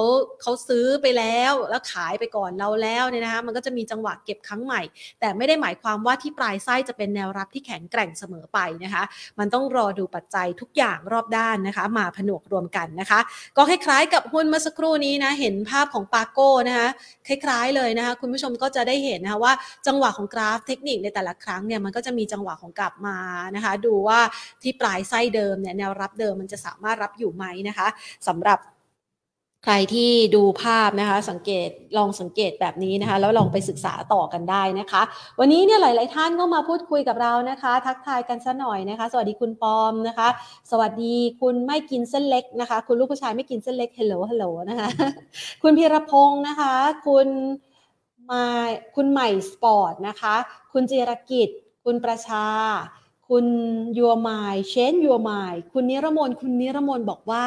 all in ไปเรียบร้อยแล้วตั้งแต่วันศุกร์นะเก็บไปแล้วนะคะช่วงผลีผลามตรงนี้นะ 1,500 จุดนะคะอ่ะใกล้ๆตรงนั้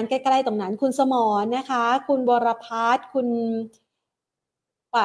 พัชระนะคะคุณพัชระคะตัวทิสโก้เนี่ยแพนถามไว้ให้แล้วนะคะติดอยู่ตรงติ่งท็อปลิสต์นะคะที่เมื่อสักครู่นี้คุณธีรดาให้ไว้นะคะเผื่อคุณ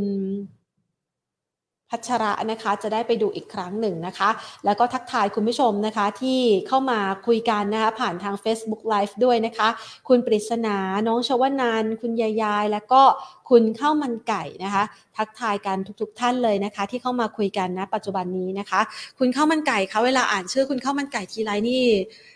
หิวทุกทีเลยนะขนาดผ่านเที่ยงมาไม่นานนะคะเอาละค่ะวันนี้นะคะเรามาทักทายกันนะคะในวันจันทร์เริ่มต้นสัปดาห์ซึ่งเป็นสัปดาห์ที่เราจะต้องจับตาการประชุมของธนาคารกลางนะคะมีหลากหลายธนาคารเลยทั้งจีนวันนี้เปิดเผยนะคะบทสัมภาษณ์นะคะที่เขาให้การยืนยันว่าเขาพยายามที่จะ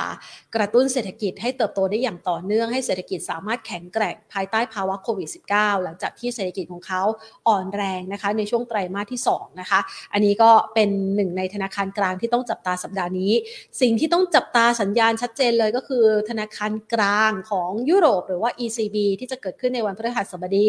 และอีกหนึ่งธนาคารกลางที่น่าจับตาเช่นเดียวกันนั่นก็คือธนาคารกลางญี่ปุ่นนะคะซึ่งตอนนี้เงินเยนอ่อนค่าคล้ายๆบ้านเราแต่หนักกว่าบ้านเราอีกถ้าเทียบกับเงินบาทก็ยังอ่อนค่าเลยนะคะแต่ยังคงยืนยันนโยบายในการที่จะใช้นโยบายการเงินแบบผ่อนคลายขั้นพิเศษเพื่อให้เศรษฐกิจญี่ปุ่นนั้นเติบโตต่อไปได้สวนทางกับประเทศหลักอย่างสหรัฐอเมริกานะคะแล้วค่อยไปรอดูว่าสัปดาห์หน้านะคะแนวโน้มของธนาคารกลางสหรัฐ 0.75% เป็นไปได้หรือว่า 1.00% เนี่ยนะคะจะมีโอกาสชนะมากกว่ารอติดตามกันนะคะส่วนวันพรุ่งนี้กลับมาประเมินสถานการณ์กันใหม่ค่ะวันนี้มองภาพรายวันแบบนี้นะคะแต่ว่าหุ้นที่ให้ไว้ไม่ใช่รายวันนะคะสามารถที่จะเก็บนะคะแล้วก็ถือในรอบนี้ได้นะคะก็เอาไปประเมินสถานการณ์กันแล้วก็ดูประกอบกับปัจจัยพื้นฐานและราคาที่เมื่อสักครู่นี้คุณธีรดาให้ไว้นะคะขอบพระคุณสำหรับการติดตามในวันนี้ค่ะสวัสดีค่ะ